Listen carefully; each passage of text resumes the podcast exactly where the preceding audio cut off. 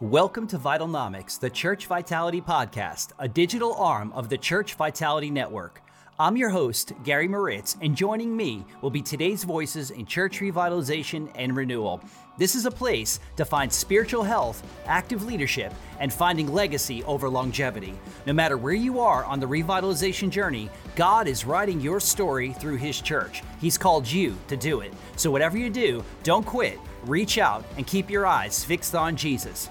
If you find this episode helpful, share it. If you have some helpful insights on revitalization, let's share them on the show.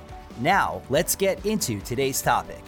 Welcome back to another helpful episode of Vitalnomics, where we're encouraging and equipping leaders to mobilize the church toward vitality. And today we have our great friend Jim Randall from Auxano back in the studio with us to continue our conversation around clarity. And so in our last podcast, we talked about how churches and leaders have a lid that's keeping them from experiencing God's best for their church. And Jim, I just want to say welcome to you. And how's everything going with you? Gary, so good to be back uh, with you guys. Things are going really well. Uh, coming off of a uh, a little bit of a relaxing weekend for me, I'd say. Uh, so, man, looking for a great week coming up. Uh, yeah, thanks again for having me on. Yeah, it's great. I, I don't I don't know um, if if you ever get bored and you want something just to okay. pass the time. Yeah, open up Zoom and just go through their filters and like give yourself a mustache and some thick eyebrows. It's oh kinda, yeah, it's kind of scary. It's uh yeah.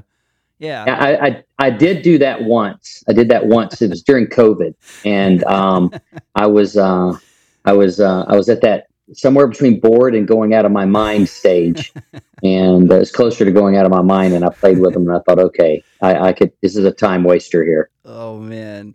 Well, that's funny. That's so random, but it's funny.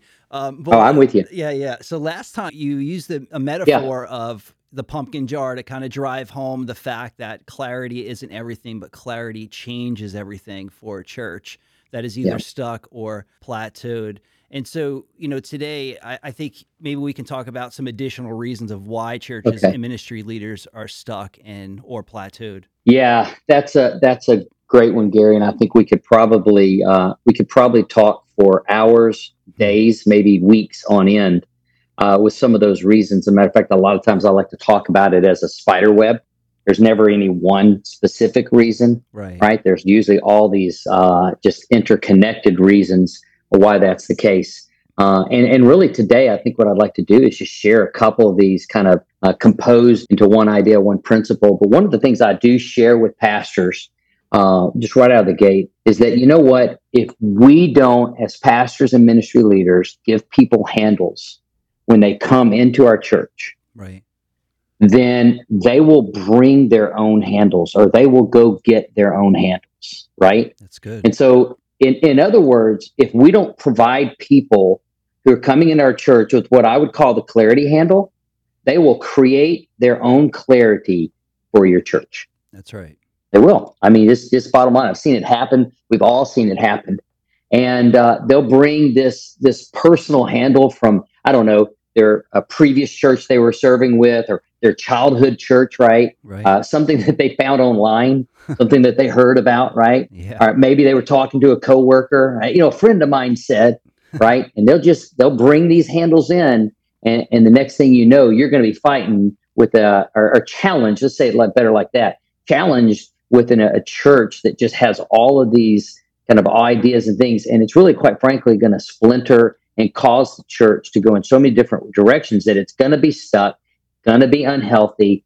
Uh, it's not going to fulfill what God has uh, for them uh, in the future. And we we like to one of the things years ago uh, that we did is we wanted to take that that kind of that principle of what handle are you providing, you know, sure. and we created um, uh, the principle of the upper lower room identity. Hmm. Um, and and really what uh, you know the idea is that stuck churches plateaued churches, churches that are truly struggling, uh, they have a lower room identity permeating their culture. Yes. I mean, it's just, they're stuck in it, right? They can't get out of it. So, what the heck is this upper room, lower room thing? Well, Gary, imagine imagine a two story building, right, or a two story yeah, home. Sure. And uh, imagine that in the uh, uh, on the first floor, which we'll call the lower room. There's a door into it. There's easy access into it, and there there's certain things that are in that lower room or in that first floor that people are very very comfortable with. I mean, they love this lower room, right? Mm-hmm. Um, but imagine that on the second floor is something that's pretty incredible for them for their church. But for a lot of reasons, they never get out of the lower room and they never make it up to the upper room. They get they get stuck in what we would kind of call this lower room identity of things that they become very, very emotionally attached to.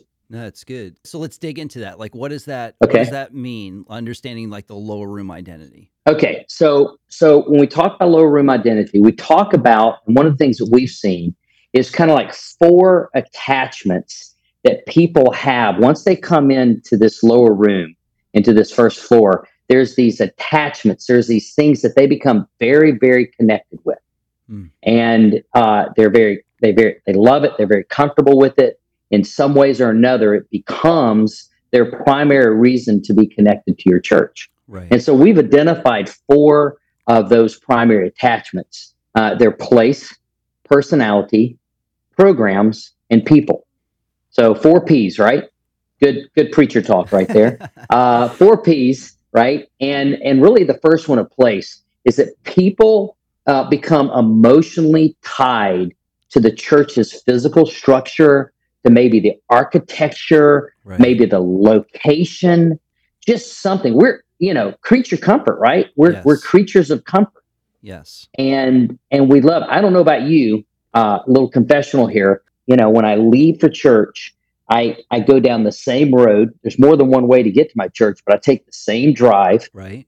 Whenever I'm coming on the coming up on the church, I enter in the same parking lot, the same excuse me, the same parking lot uh, entrance and as soon as I turn that corner, uh, true confession here, right? I start looking for what I call my parking spot. now, it's not really my parking spot, right? right.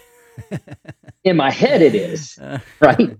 And and there's almost this feeling of, oh man, if there's a car there, and I'm immediately having to kind of figure out, okay, now where do I want to park? So I've backed into my parking spot so that you know, I got that quick access out, right? I find it, That's I park hilarious. in, I go down the same hallway, I enter the same door, you know, get greeted by some of the same people, walk down the same hallway, uh, enter through the back of the worship center the same way. And I don't know about you, here we go.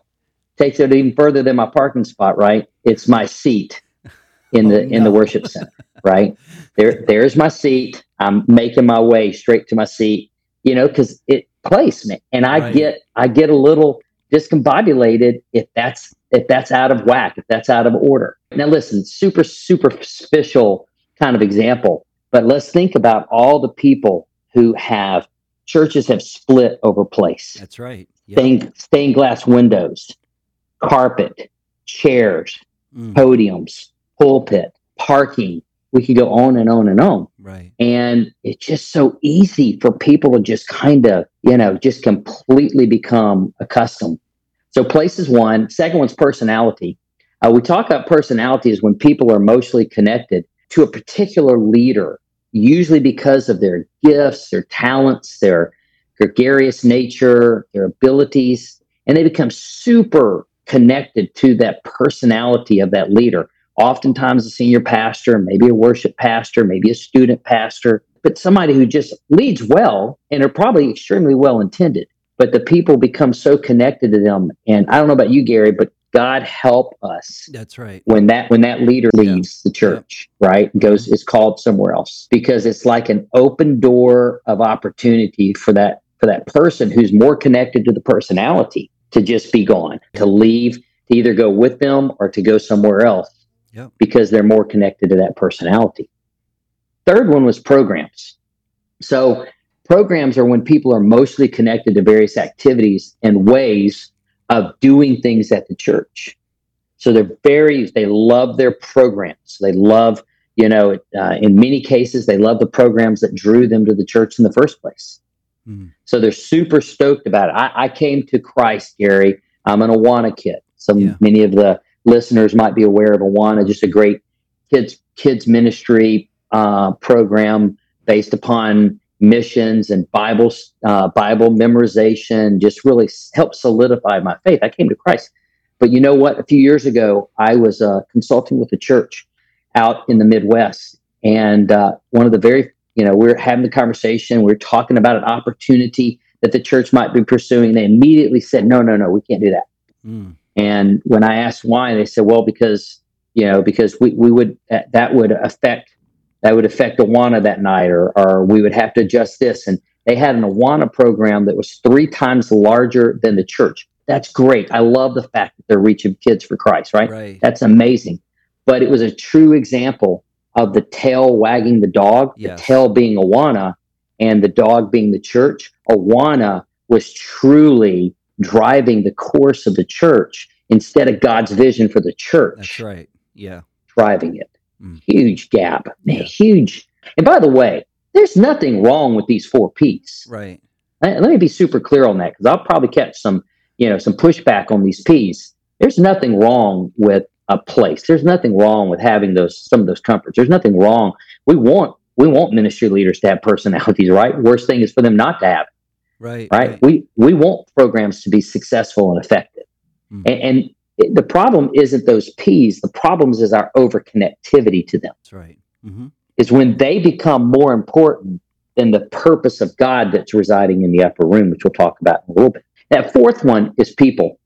Love people. Yeah. I'm a people person. Yeah. Gary, I'm pretty certain you're a people person. I love people. We we met, we met. I remember the first time we met, just totally fellowship yep. environment. Next thing I know, we are talking for an hour, right? And it just went from went from there. Just uh, right. so people. The issue with people in the lower room is when people are emotionally connected to their friends at the church or other relationships more than they're connected to the purpose of God That's right. for that church and then for them in their lives. Um, oh wow! Uh, a few years ago, uh, I was um, uh, up in the Northwest doing some consulting and my phone rang and uh, I turned it off. I'd accidentally not turned it off prior to starting, and it's my wife. And you know, I didn't think a whole lot about it until about 15 minutes later. The church executive assistant came in and said, "Hey, you know, Jim, your wife needs you to call her." So um, I make the phone call and find out on the call that my mother-in-law had had a debilitating stroke and wasn't expected to live through the night. Wow. And here I was out in Montana. Uh, we're on the East Coast we're living in Florida. Her mom is in Virginia. Mm. And, you know, it, you know, my son, it's just a lot of chaos happening. And I'm on the phone with my wife, and uh, one of the uh, members of our small group called in as I was on the phone with my wife. And I knew the only reason why he'd be calling in is because he heard the news. So he heard the news, and as he came on and I uh, did a three way call, he literally said, Hey, Jim, man, listen, know you're, know you're out Montana. Listen, here's the deal. We're going to get Jane to the airport. We're going to get Jared taken care of. We're going to we're going to make sure that she gets up there to see her mom. You don't worry about it. You get back when you can get back here. Mm. But whatever you need, we got you. That's good. We got you. Mm. And man, you know, people, wow, you know, that's amazing, right? Right. And I, I tell that story because it, it makes it makes a difference.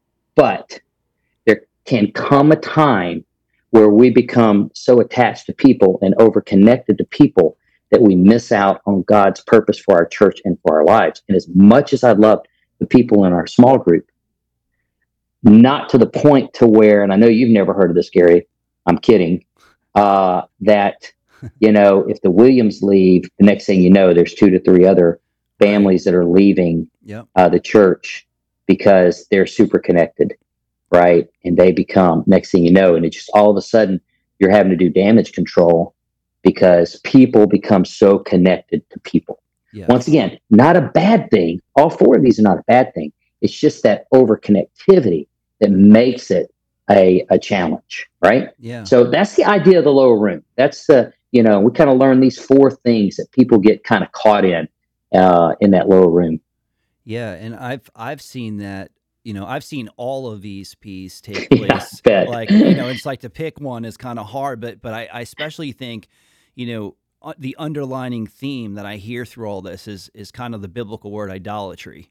So yes, we we, yes. idolize people, personalities, programs, and places, and when we fail to put Jesus first, then everything else becomes first and Jesus becomes second. And the reason why people leave churches is is because maybe their that worship is out of order somewhere in their heart. Yes. And uh, seen great people- word. I've also seen people walk away, and then other people are like, "Why are you leaving?" And then the other people realize the reason why those people are leaving is because they're the problem. Uh, Right, right, right, It's not the right. church. So, um, and- those are the wise people. Those are the the people that are are grounded. Agreed. We talked about the the lower room, and I- I'm assuming there's an upper room. Yeah, yeah. So that second floor, that upper room, you know, imagine the upper room. Now, this isn't a direct, this isn't a direct uh, metaphor or story from uh, the picture of the upper room in the New Testament. right. but there are some things that you can connect to. So uh, think about this upper room, just you know, much like being in Scripture, is being a place where Jesus is. When we talk about the upper room, we're talking about a place where God is revealing and sharing His vision for the church and for for a person. And so it's a place where you can clearly hear and see God's vision. Right. Mm. Uh, this is the place where members are emotionally attached to a sense of purpose that God has for their church. Yeah. So that's a different emotional attachment, Gary, Mm. than an emotional attachment to place, personality, programs, and people. It's an emotional attachment to purpose. Huge difference Yeah. there, right? It's huge. And like what we talked about with the handles, if the upper room is void of purpose, of having a clear purpose for your church, then there is absolutely no reason for anyone to ever leave the lower room. wow. And so we talk about the lower room as being a place of provision, it's things that God are providing for us. But the upper room is a place of vision, Mm. right? It's it's a it's a uh, the lower room is a is meant to draw people Right. but the upper uh, the upper draw people into the church the upper room is meant to draw people up to god and to god's desire for our church Mm. and so what what we've got to do is we've got to steward that responsibility as ministry leaders we've kind of got to we've got to say okay you know what's my role Right. how do i you know how do i help people go from that lower room identity that's about provision to that upper room identity that's about god's vision for our church Wow. I, I wish I would have had that breakdown during COVID because now going back, yeah I saw our church literally, and I'm sure other churches can identify. I saw our church like Red Sea, like upper Yeah. room people, lower room Yep. people. It's like, yes yes exactly you you see people you see issues yeah. i got a phone call just a little bit ago a little while ago uh, from a ministry leader they were they were shifting um, the way they were doing their group uh, studies and their group curriculum they were going to a new style of curriculum that was tied to the message series and it is a church that had been uh, doing a uh, curriculum line for about the last 60 years Right. I'm pretty certain it was the same curriculum line. So they were beginning to make a shift, right? And the the pastor, whenever he called me, he, he literally said, Jim, I got a lower room identity issue. People are more connected to where our curriculum comes from Wow. than the than the life change that it helps us to produce, Holy uh, help us achieve. No, that's that's crazy. Yeah, I I Yeah. I don't even know where I'm going to go from here with that. That's just uh, that's just life changing. Yeah. um, Yeah, it's pretty pretty strong. So so talk about like what are some moves the pastor or ministry leader can make, you know, Yeah. To to move from a lower room to an upper room. Yeah, uh, Gary, there's there's really I, I put these into in, into three moves that a pastor can make, a ministry leader can make. Um, craft vision, Mm, cast vision, connect vision. mm, Craft vision, cast vision, connect vision. And let me uh, let me unpack those a little bit. So, craft vision is this, and it's a little bit of the obvious. If if you know, Scripture says if there's no vision, right, that the people will perish. Well, right. I would almost say this: if there's no vision, the people will cherish some something, Right. right? Yeah. And so, as ministry leaders, as pastors, we have to take responsibility to craft the vision, be a part of discovering what God's vision is for our church. And so, when they're up in the upper room, we got to be super clear with what we're sharing with them is our identity, is our church. Like the last thing you want to hear, right, I- is this. Well, we don't know who we are as a church. Mm. You know, you always have. Next thing you know, you got an elder walking around or a deacon walking around going, you know, I don't have any idea where we're going as a church. No clue whatsoever. Now, granted, it may be because they're not dialed in, but oftentimes it's because we really we really don't have a vision for our church. We don't have a clear identity and a clear direction for our church. So, as pastor, the first thing, first move we got to make is craft vision. Discover mm. what God's vision is up in that upper room and make sure that we're being, you know, make sure we're crystal clear with it and that people, you know, that we've developed that in a clear way and we have that clarity. Uh, cast vision, there's one thing to have vision, there's another thing to cast vision. Mm-hmm. Uh, you can have vision on paper, and there's a lot of people out there who think vision is, is something that once you have it on paper, you got it and you're done. Mm. You know, I, we say this a lot vision transfers through people not just through paper. Mm-hmm. Right. And so you got to, you got to cast vision verbally. You got to cast vision visually. You got to cast vision with your congregation. You got to make sure that your congregation knows exactly who we are as a church and where we're headed. Mm. Uh, we talk about just the consistent dripping of vision throughout our church. And one of the challenges is, is ministry leaders and pastors, they have a tendency to just say, well, yeah, I shared our vision at the at the on Vision Weekend last year, and you've not said another word about it. Right. Right. And and you think everybody got it. Right. Gary, I don't know about you, but how how long I told my son like 16 years to brush his teeth every morning. right? Every morning I felt like we were doing this, me or his mom. Right? People need more than once a year. That's right. To really connect with something. And, uh, matter of fact, Gary, I think it was it wasn't until he got his first girlfriend that I, I saw him actually start brushing his oh, teeth every stop. morning. By no the way, way. no way. okay, maybe a little facetious, but there are some external motivators sometimes, right? the, the third one is connect vision. Uh, we have to intentionally connect the dot between strategic decisions that we make in our church and that vision that we have crafted and that we're casting. Mm. Okay, it's it's not as clear as we think it is. That's right. We got to consistently connect those dots. Let's go back to my parking spot.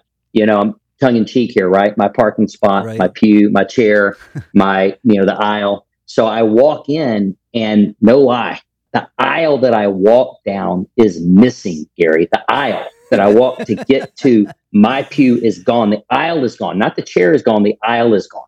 And I'm totally frozen my family's standing off to the side, step off to the side. They are just going to step into this in- incredibly laugh at dad mode because now dad is crippled with where is he supposed to sit, right? right? because now if the aisle is missing and I used to sit on the end, then that means I'm in the middle of a row now. I'm not on the end. And oh, that's oh, just not going to work for right. somebody who thinks exit strategy everywhere they go. So I'm all discombobulated finally, after a, a little bit of trial and error, kind of reset where we're going to sit that day. I sit down in it. I'm kind of all, all, you know, a little bit of out of, you know, I'm just kind of a little bit huffy. You know, can't believe what are they doing here? What's going on? You know, and our uh, our executive pastor, he steps up and he says, "I want to thank you. I want to thank you for being a key part of living the mission of our church, of sharing grace with everyone that you meet in order for us to see Christ change lives, which is our mission. Mm. And and he was just like, he's like, you guys are you're killing it. Keep doing that. Do you know what? Do you know that we figured out this week that if we went from a five aisle setup for our chairs to a three aisle setup, we could get 150 more chairs in the worship center for every single service that we had. That's great. Goes back and says that's like 700 more people in the four services that we run, mm-hmm. something like that. And Gary, no lie, I just started shrinking, right? I just started shrinking down because it was it was that it was it's what I needed to hear, right? Right. Yeah. To make it not about me and that lower identity of place. Because what he did is he connected the dot back to the purpose. Mm. To the upper room identity that was far bigger than my stupid chair. Yeah. And I'm certainly thankful for that for sure. No, that's that's So- really. So Gary, that's it. That's that's what I would say. Those moves, you got to craft vision, you got to cast vision, and you got to connect vision to that strategic those strategic decisions in your church, and and quite frankly, almost everything that you're doing, because it doesn't just happen nat- naturally. And we see churches doing this all of a sudden, flipping the switch. They're flipping the switch toward vitality. They're flipping the switch toward clarity. Right? Yeah. They're becoming unstuck. And so it's a really cool place to see. It's a really cool thing to see.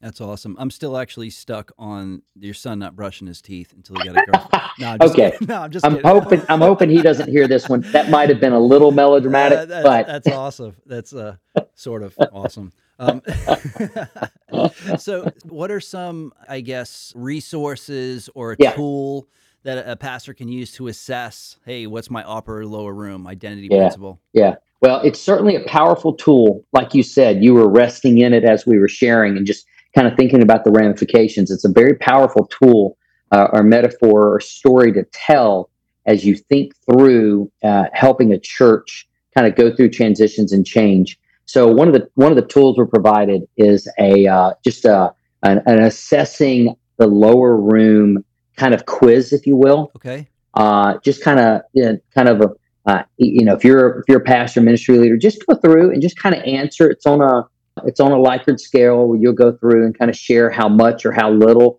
that's an issue for your at your church and you'll be able on the on the end of that be able to say hey you know what looks like we have a a place issue or a personality issue and gary if i could say one more thing Yeah, um, sure. it's not a one and done type assessment Right. um, it, it's it's fluid Right. what is an issue today may not be an issue in a year because you've compensated for it. But if you're not careful and if you're not continually casting and connecting vision, then one of the other ones may emerge right underneath you. Mm. And you didn't even you didn't realize it because because we're not being as effective at crafting, casting, and connecting vision with it. And so I would I would say it's one that you can kind of I would say on a regular basis, once every six months or every year, just do a quick assessment. Some of it you're going to know intuitively because you're going to hear the stories Right. of what people are saying in your congregation. But it's certainly a great starting starting place for uh, for a ministry leader to kind of have that idea of where do they stand in this upper room, lower room identity. No, that's great, Jim. I, I, we'll have that available on the show notes for people to download. Oh, cool. Uh, but this has been uh, incredible insight. I mean, great insight on the upper room and lower room. I just thanks so much for sharing this. Uh, it's been great. Uh, thanks, Gary, and once again, thanks for having me on. And looking forward to uh, what God does and how God uses this tool to serve His bride. Yeah. And so I just want to tell our listeners thanks so much for taking the time and listening to this and downloading the free resource. And I'm praying that this takes you from the, the basement or the lower room to the balcony to the upper room so that you can discover vitality again. We'll catch you in on the next time. And thanks so much for listening.